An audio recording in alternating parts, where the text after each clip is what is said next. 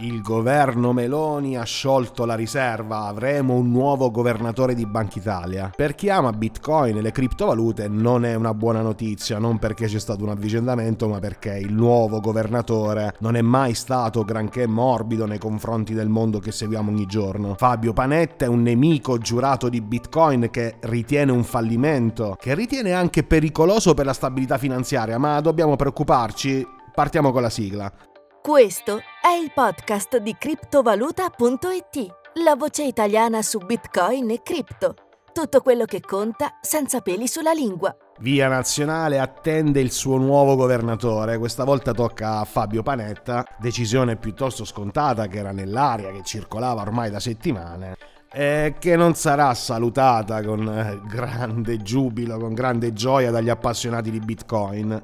Fabio Panetta infatti si è sempre autodichiarato nemico giurato di Bitcoin e di tutto quello che rappresenta. Ma facciamo un passo indietro, in realtà non potrebbe essere altrimenti. I toni da B C E, dove attualmente lavora Fabio Panetta, non sono mai stati granché morbidi nei confronti di Bitcoin e del mondo delle criptovalute, anche per qualche interesse divergente, soprattutto in aura eurodigitale. Quindi da un lato il potere delle banche centrali, in realtà Banca Italia ormai ne ha pochissimo, e dall'altro un network monetario distribuito, rivoluzionario, se vogliamo ancora un tentativo di network monetario, che prende botte a destra e a sinistra, ma che potete controllare voi stessi, continua a produrre blocchi e continua a funzionare che, che ne dicano questi autodichiarati nemici. Ma dato che questo podcast è seguito anche da chi investe, specula, da chi in un certo senso è d'accordo con Fabio Panetta, che ritiene questa categoria di asset poco più di gingilli per i trader e per gli speculatori, dato che è seguito anche da questo tipo di persone, sarà il caso di capire se Fabio Panetta, se una Banca Italia guidata da un nemico di Bitcoin, potrebbe essere un problema. Risposta breve per chi non vuole seguire dieci minuti di podcast: no, Bitcoin se ne strafrega di quello che dice B C E, di quello che dirà Banca Italia, di quello che dirà il suo governatore, delle interviste di Basilea. Bitcoin produce blocchi, Bitcoin è distribuito, Bitcoin ha tra l'altro pochissimi interessi in Italia in senso obliquo, ci sono pochi miner, ci sono pochi nodi, in realtà ci sono anche pochi detentori rispetto ad altri paesi, quindi in realtà, anche ammesso e non concesso che Fabio Panetta abbia dei poteri taumaturgici, dei poteri da Mazinga Z nei confronti di una tecnologia? No, n- non dobbiamo preoccuparci di questa notizia, interessa esattamente zero a Bitcoin, a chi lo detiene, a chi ci specula. Ma il, l'inimicizia tra banchieri centrali e Bitcoin è una storia ormai vecchia come il mondo, e anche il santissimo, l'apprezzatissimo, il genialissimo Mario Draghi non è mai stato morbido nei confronti di questa tecnologia, seguendo un filone che poi è stato ripreso anche da Christine Lagarde e da chiunque sia entrato anche soltanto una volta dalla porta di B C E.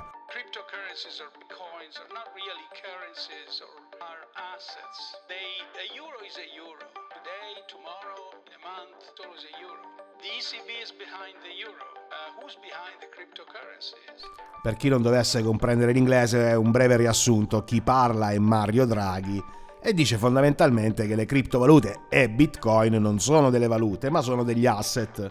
Un euro è un euro oggi, domani, dice Super Mario Draghi. E dietro l'euro c'è la Banca Centrale Europea. Chi c'è dietro queste criptovalute? Bene, nel caso di Bitcoin c'è il codice, c'è l'energia, c'è la distribuzione. E probabilmente sì, anche delle persone che godono di una stima, di un'autorità incredibile, tanto a livello italiano quanto a livello europeo, possono prendere, ad avviso di chi vi sta parlando, delle enormi cantonate. La definizione di ciò che è valuta da parte delle banche centrali in realtà è piuttosto tautologica. Quello che ci dice Mario Draghi è che una valuta è una valuta se lo dice chi emette valuta, in questo caso la Banca Centrale Europea. Tralasciando il fatto che non sembra, ancora una volta, a chi vi sta parlando, Gianluca Grossi di Criptovaluta punto it, una spiegazione granché scientifica, quello che ci interessa di questo piccolo scampolo di intervista a Mario Draghi, che ormai risale a qualche anno fa, è che in realtà l'inimicizia tra eh, Bitcoin e Banca Centrale Europea, e anche con la Banca d'Italia non è che sia nata adesso con Fabio Panetta. Fabio Panetta si inserisce in un filone che esiste da tempo, che non ha mai cambiato traiettoria, direzione, che, non, che ha tutti gli appoggi politici di cui ha bisogno. L'Unione Europea è molto diversa dagli Stati Uniti in questo senso, e quindi in realtà eh, la novità è che c'è un cambio di nome, ma non un cambio di direzione o di strategia. I più maliziosi tra i nostri lettori ci diranno che sì, ma eh, che cosa vi aspettate da una banca centrale? Eh, questo è vero, anche se vanno fatte a nostro avviso diverse considerazioni. La prima considerazione da fare è che la scelta, anzi certe scelte come quella dell'euro digitale, sono questioni di carattere politico e che forse andrebbero prese in altre sedi, eh, tant'è che alla prima convocazione dei ministri delle finanze dei paesi che compongono l'Unione, l'euro digitale ha in realtà ricevuto uno stop secco e un rinvio data da destinarsi. Segnale questo che i, i voli pindarici sulla necessità di passare all'euro digitale, di cui Fabio Panetta è un grandissimo sostenitore, in realtà a livello politico, tramite persone che sono lì comunque perché elette, non sembra avere tutto questo seguito. Addirittura il ministro delle finanze irlandese è arrivato a dire: sì amici, se vogliamo fare questa cosa, se vogliamo fare l'euro digitale, avremo bisogno di una nuova narrativa. In che senso? Nel senso che servirà a trovare una sorta di vantaggio per le popolazioni, per portarle ad accettare questa rivoluzione tra virgolette dell'euro digitale, perché fino adesso in realtà i vantaggi che sono stati spiegati alla stampa sono tutti per la banca centrale. Ma non è di euro digitale che volevo parlarvi, ma dell'arrivo di Fabio Panetta e di quanto questo sia pericoloso per i bitcoiner italiani, per gli appassionati di criptovalute italiani. Risposta nel mezzo della puntata, ancora una volta: la pericolosità è zero, e non perché Panetta sia un ignorante, anzi diversi suoi interventi su Bitcoin fanno trasparire, almeno a mio avviso, uno studio abbastanza profondo della materia. Ma quando non si condividono le basi filosofiche, tecnologiche di una tecnologia, è difficile trovarsi d'accordo, e non è detto che chi non è d'accordo con noi sia uno stupido, anzi nel caso di Fabio Panetta è tutt'altro. Un altro punto: in realtà il potere di Banca d'Italia, da quando esiste una moneta unica, è piuttosto ridotto. Una Banca d'Italia che sia fortemente avversa al mondo di Bitcoin potrebbe mettere i bastoni tra le ruote a quelle banche che vogliono avvicinarsi a questo settore, eh, potrebbe influenzare a livello politico certi tipi di scelte anche del legislatore, ma finisce più o meno qui. In realtà per il mercato di Bitcoin e delle criptovalute ci sarà il primato del diritto europeo. Il diritto europeo ha preso delle scelte piuttosto chiare con il MiCA, e quindi che domani vengano a dirvi no, guarda, non puoi detenere i tuoi bitcoin, sembra essere completamente fuori discussione. Sul fatto che bitcoin sia un asset speculativo, beh, qui stiamo facendo una questione di principio, perché in realtà la risposta giusta è: chi se ne frega. Se lo utilizzate per pagare, per voi che pagate e per chi lo riceve una valuta, se lo utilizzate per fare quel cinque per dieci per, giocare a leva, per voi è un asset speculativo. Certi tipi di valute, quasi tutti, anzi tutti, possono avere questa duplice natura. Chiedetelo a chi fa trading su Forex. Non è che siccome ci sono persone che hanno posizioni cento per euro contro dollaro, allora nell'euro e nel dollaro sono più valute. Quindi in realtà è una questione di definizioni che è squisitamente politica e che non ha ripercussioni sulla vera natura dell'asset, perché poi quella natura dell'asset, in questo caso Bitcoin, dipende da voi e da come la utilizzerete.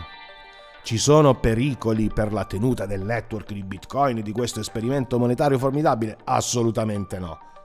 Bitcoin ha avuto, non ce ne voglia Fabio Panetta, dei nemici molto più potenti del prossimo governatore di Banca Italia. Ha avuto contro la Cina, ha avuto contro anche Federal Reserve, ma Bitcoin è ancora qui, produce blocchi di media ogni dieci minuti, i miner continuano a investire, continua ad allargarsi eh, la base di utenti, anche se magari non velocemente come sognano gli appassionati come me, ma di fatto Bitcoin ha dato già ampia riprova di essere resiliente, sì, una parola che non piace neanche a me, però di essere resiliente a quasi qualunque tipo di attacco. Ora, a meno che non vogliamo farci venire la sindrome di Napoleone su eh, Fabio Panetta, escluderei che la decisione del governo attualmente in carica in Italia abbia qualunque tipo di ripercussione su Bitcoin.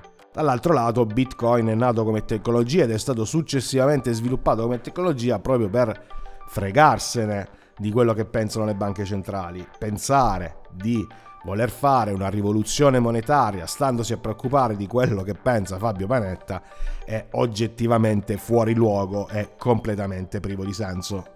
Quindi sì, per rispondere a una delle domande che ci siamo posti in apertura di questa breve puntata dedicata all'elezione di Fabio Panetta, possiamo dormire sonni più che tranquilli.